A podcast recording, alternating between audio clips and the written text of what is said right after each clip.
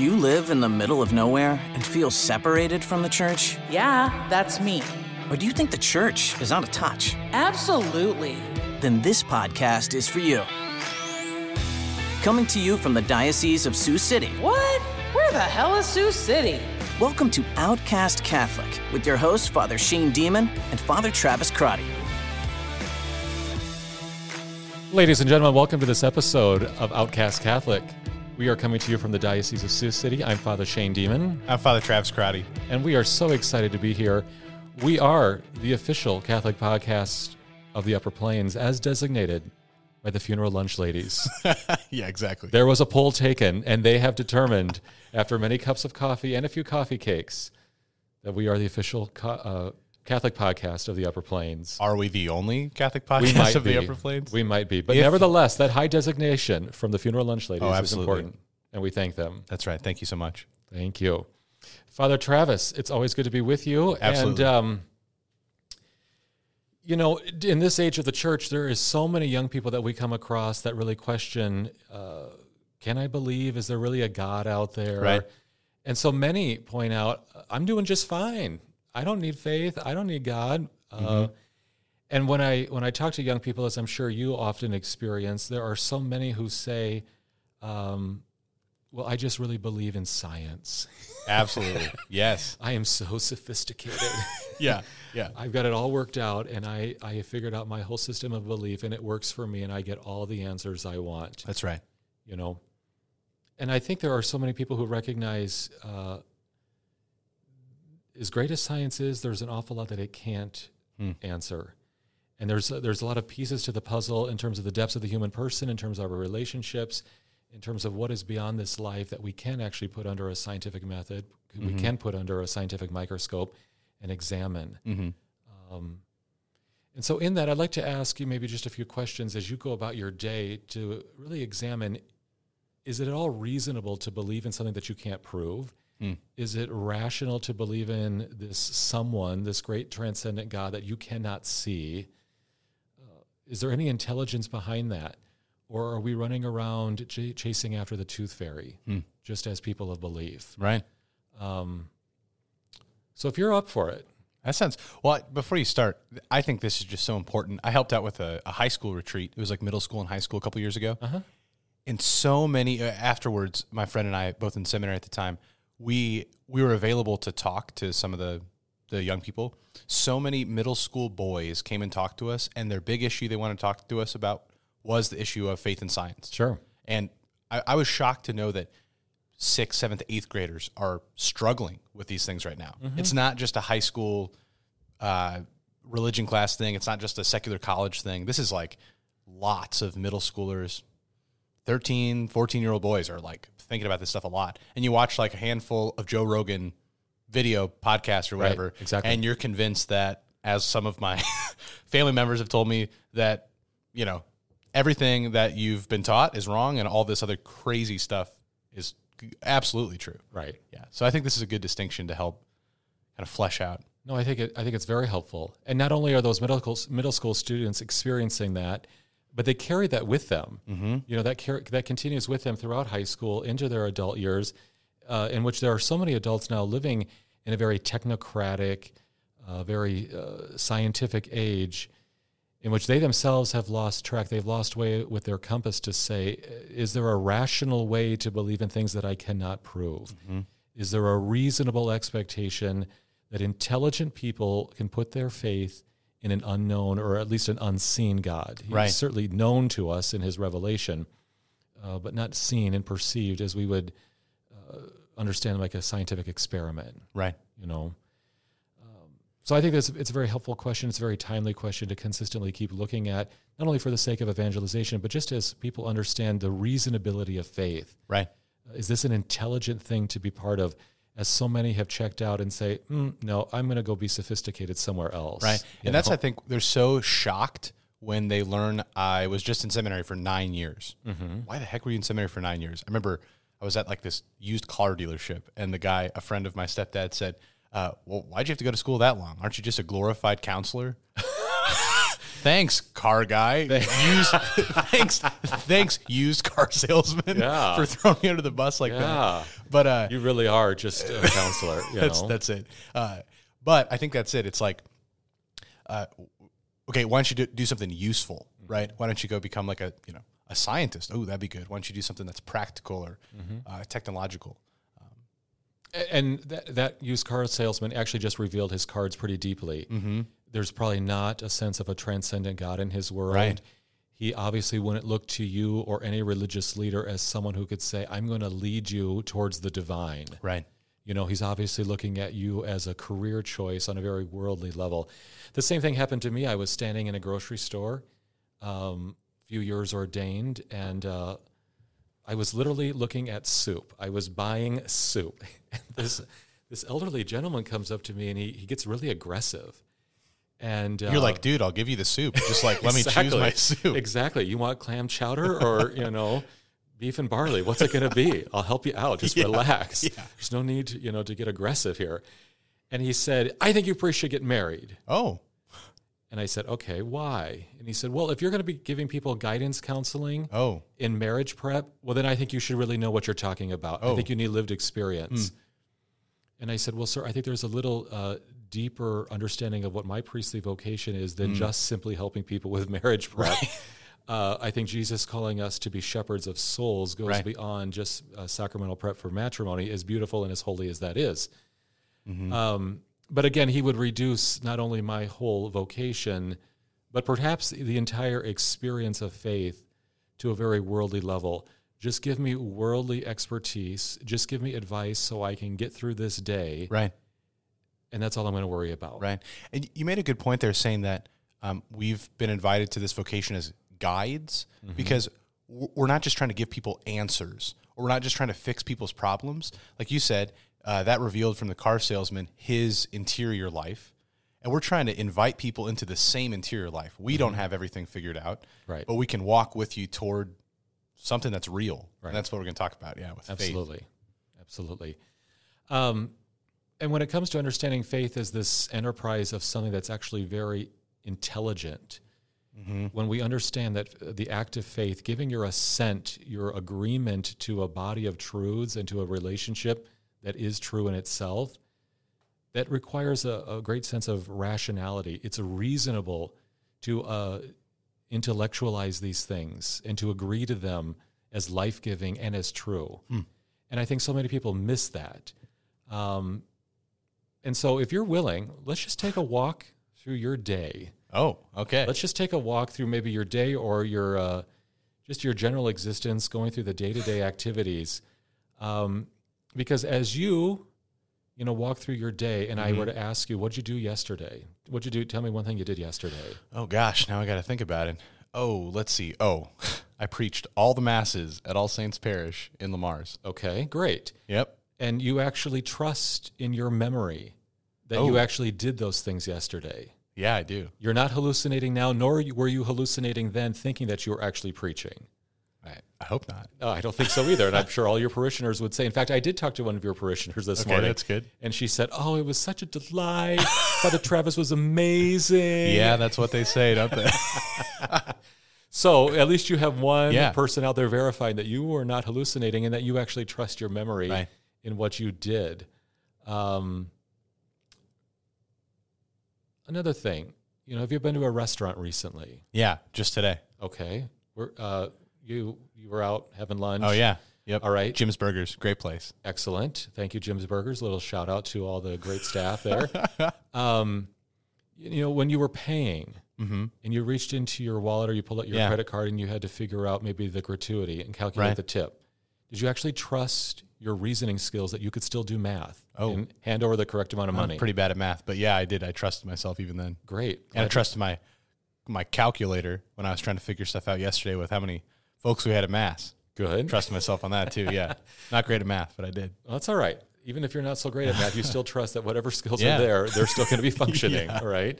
Glad you can trust and have some faith in your own reasoning skills. Right. Mm-hmm. Um, as you woke up this morning and you started, you know, uh, just looking around the room and you saw your alarm clock and you're like, oh no, is it really that That's exactly hour? what happened. you know, but you, but you woke up this morning and you were actually a very trusting person in your senses. Mm. You know, your vision, your hearing. right. When you stepped outside and maybe smelled, you know, freshly cut grass or whatever, um, you know, just the ability to touch things, all Right. of our sensory perceptions, we trust those every single day. Uh, we're actually deeply, deeply rooted in acts of faith all day long Right. even just trusting our own sensory skills. Um, did you meet anyone for your lunch engagement today? I did. Okay. Yep. Met a friend. Great. Uh, did you trust that this friend was actually going to show up? I did. Did I you have to text this friend multiple times saying, "Are you really going to show up? Are you really going to show up? Are you going to stand me up?" No, just just once. I Okay. trusted it. You Yeah. trusted. Uh-huh. What a trusting person Right. you are. Wow. And that doesn't seem so unreasonable that when someone says, "I'll meet you for lunch," they would actually be there. Right. Yeah. Kind of an intelligent, normal thing, right? Yeah. Imagine Pretty that. reasonable. We trust others that their their word actually means Hmm. something, and that the relationship that we have with them establishes and th- that rapport and that Right. trust, right? You know, um, when we turn to other uh, matters of faith, we can also say we need to trust others. Hmm. Do we really trust the preachers, the theologians, Hmm. just the lay faithful who exhibit great holiness that have helped formed us today? Oh yeah. Have we really trusted them? And I would imagine you and I would say, no, we wouldn't. We wouldn't be here both as priests, but we wouldn't be here as as Christian believers without Right. trusting those who have gone before us, all the way back to the great apostles, uh, who not only lived with our Lord and was in deep, were, were in deep communion with our Lord, Mm-hmm. uh, but were also willing to die and lay down their lives as martyrs or as Right. as exiled Christians for their faith. Hmm. And that whole concept of trusting in the testimony of others, that the testimony of past generations of believers is a credible thing. Mm-hmm. And it has great uh, levels of intelligence and, and rationality behind it to say that this person is reasonable. And what they did with their lives, how they lived their lives, how they found fulfillment in that, the beauty they created, the theology they wrote, the words they uh, inspired, were inspired to offer through their own preaching, and just the Christian love that they exhibited on a daily basis for their friends and family members, that speaks with a, a credibility that I find intelligible and really attractive. You know? Yeah. And yet, when we when we step into the world of faith today, there are so many who would say, "Oh no, that's off limits. Right. Can't possibly trust that." Um, and yet, I point out to them, when you get in your car and your GPS is telling you to go somewhere, do you actually trust that the satellites and your GPS chip, you know, the app in your phone is accurate? Right. Or are you calling your cell phone provider saying, gee, you know, I've got a big trip today. I'm not quite sure if this, you know, uh, particular app is going to get me to where I need to be. No, Maybe right. we should have a computer programmer look at it before I make my trip. Right. No, you just trust. And right? the funny thing is, we'll trust the GPS over the person who actually lives there. You know, Sure. Uh, older folks love doing that. They give you these turn by turn directions to get across town, and you're like, I'm just going to put it in my phone. I'm just going to use Google Maps. Don't worry. Right, exactly. We're, we're going to trust this machine more than we're going to trust the Right. person, right? Um, you know, you you came here to record this podcast today, and you Mm-hmm. trusted that your car was going to work, and you didn't take it to the mechanic No. to say, "Hey, please give it an overhaul because I'm not sure. I got to go meet Father Shane right now. We got a big podcast coming up. Right. here. I got to make sure this engine is Right. working properly." Right. And you didn't do that. We get in the car and we just trust. Yeah. It's yeah. It's interesting that we don't carry around that cynicism all the time, but then so many when it comes to matters of the faith, capital F, Mm-hmm. Almost just this burden of cynicism that they're carrying around all the time. Absolutely. But that's not present in the rest of their life. There's all sorts of acts of faith going on. Right. Yeah. And I think one of the biggest ones. Um, do you trust that you're going to die someday? Mm. Well, you know that that's a great question, especially right now with everything going on with COVID and everything. Right. I've thought that recently. What's the worst? like, what's the worst that going to happen? Everybody's going to die Right. someday. So yeah, I, Right. I trust that. Yeah, And can you prove that to me that you're going to die someday? I guess only mm, from experience of other people. Which is all based on credibility of human testimony, Yep, right? totally. the same credibility of human testimony that we have relied on. Yeah. The faithful. I haven't seen everybody die. Yeah. Yeah, Exactly. You haven't seen. Everyone tells you you're going to die. Everyone says you got to get ready to meet your Lord in judgment. Can anyone actually prove that? Hmm. Guess not. And is it reasonable for everyone to assume, yeah, I'm going to die someday? It's reasonable. Exactly. Yeah. Because we're intelligent beings. Right. And uh, we go about our day just trusting these things as very trusting people. We believe people on, on things that we cannot prove or verify. We go around our daily existence constant relying on others, relying on things, relying on machines, relying on technology that we didn't build. right. We can't necessarily fix ourselves. We can't verify that they're going to function correctly or that no one is going to betray us or hurt us hmm. or somehow, you know, lead us into falsehoods. But we go around every single day trusting. Hmm. We actually exhibit great faith on a daily basis. And to not do those things, we would say that is not reasonable. Hmm. That is not wise. That is not intelligent to possibly go around your day never trusting anybody. How could you function? Right. And yet, when we apply that to the faith, well, I just don't know if you can believe the Bible. You Mm-hmm. know, I mean, it's so old, and who really understands? Or not even the it? Bible. I, why could I? Why do I have to believe my my parents or Mm-hmm. my grandparents? That's just this old fashioned thing that they still hang on to. Right. Yeah. Yeah, and there, there's there's a deep seated distrust in the Mm. wisdom of others, in the credibility of other believers. So how do you then take that reality that okay, we're like trusting of things all the time, and start to apply that little by little to the faith, this thing that seems so not trustworthy. Well, I think there's several ways that you could do that. Uh, first of all, you could say, uh, "Do you trust your conscience?" I mean, do you have a do you have a recognition that there is this voice inside of you leading you to make intelligent decisions to do good and avoid evil? And for anyone who's ever listened to the voice of conscience, or at least felt the pressure of conscience, you know, either you know they're they've been really urged to do this and not omit something they were supposed to do, or when they failed to do the good and they chose to do the evil and they felt the guilt of that, Right. uh, and the heaviness and the, and the burden of that. That recognition, uh, you know, I think is a good starting point to say, okay, well, can you at least trust that? Right. you know, and it's it's this reality of a conscience that all of us are born with, all of us can perceive, even from a, a very young age. When guilt gets the best of you, where is that coming from? Well, it's the echo of the voice of God Right. speaking to you and leading you directly into Him, mm. right? And and I'm thinking when you made that point about conscience, I've heard from some people's conversion stories. This isn't this case for me, but they had these moments of kind of existential crisis when they did as like the 14 year old kid are like, am do I actually exist? Are all my friends real? Mm-hmm. If I open the door right now, are they actually out there, Sure. or is it all in my mind or something like that? Sure. And that's what helps people lead to wait. I do actually have transcendent thoughts, and I do have these deeper longings of my heart, Right. um, and starting to kind of tap into those is what helps realize that, like in the creed we profess every Sunday, we believe in the visible things and the invisible things. Mm-hmm. And invisible things are real. Absolutely. They're very real. Like the concept of uh, you're going to die someday. Right. It's a very big invisible reality that awaits us that we can't touch, we can't examine right now, but it's still there. The voice of conscience, you know, I, I would use that as a starting point. But I also, you know, when people challenge me on this, I just talk to them about general human testimony. You know, uh, History. exactly. Right. You know, do you really believe that Abraham Lincoln existed? yeah. Yeah. Can you prove that? I mean, we might have photographs, we might have Lots of pennies. yeah. Pennies everywhere. um, you know, we have photographs, we have speeches, we have portraits. There might even be a tombstone with his name on it, but Could be. who knows who's under the ground? you never know, but Right. but everyone just trusts that Lincoln Right. Mm-hmm. existed, right? And I go back and I say, did, did Napoleon, did his armies invade Europe? Oh yeah, for sure, Absolutely. you absolutely. know, everybody says that. everyone's well. Can you prove that to me? Mm-hmm. You know, and then you go back. Okay, well, did Saint Peter exist? Hmm. Did Saint Paul exist? Well, probably.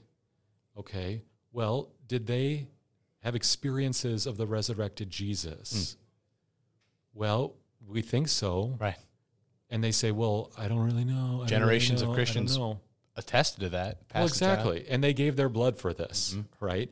And even if they didn't give their blood, what distinguishes their human testimony from the credible human testimony of anyone who said Napoleon's armies invaded my country, Mm-hmm. right?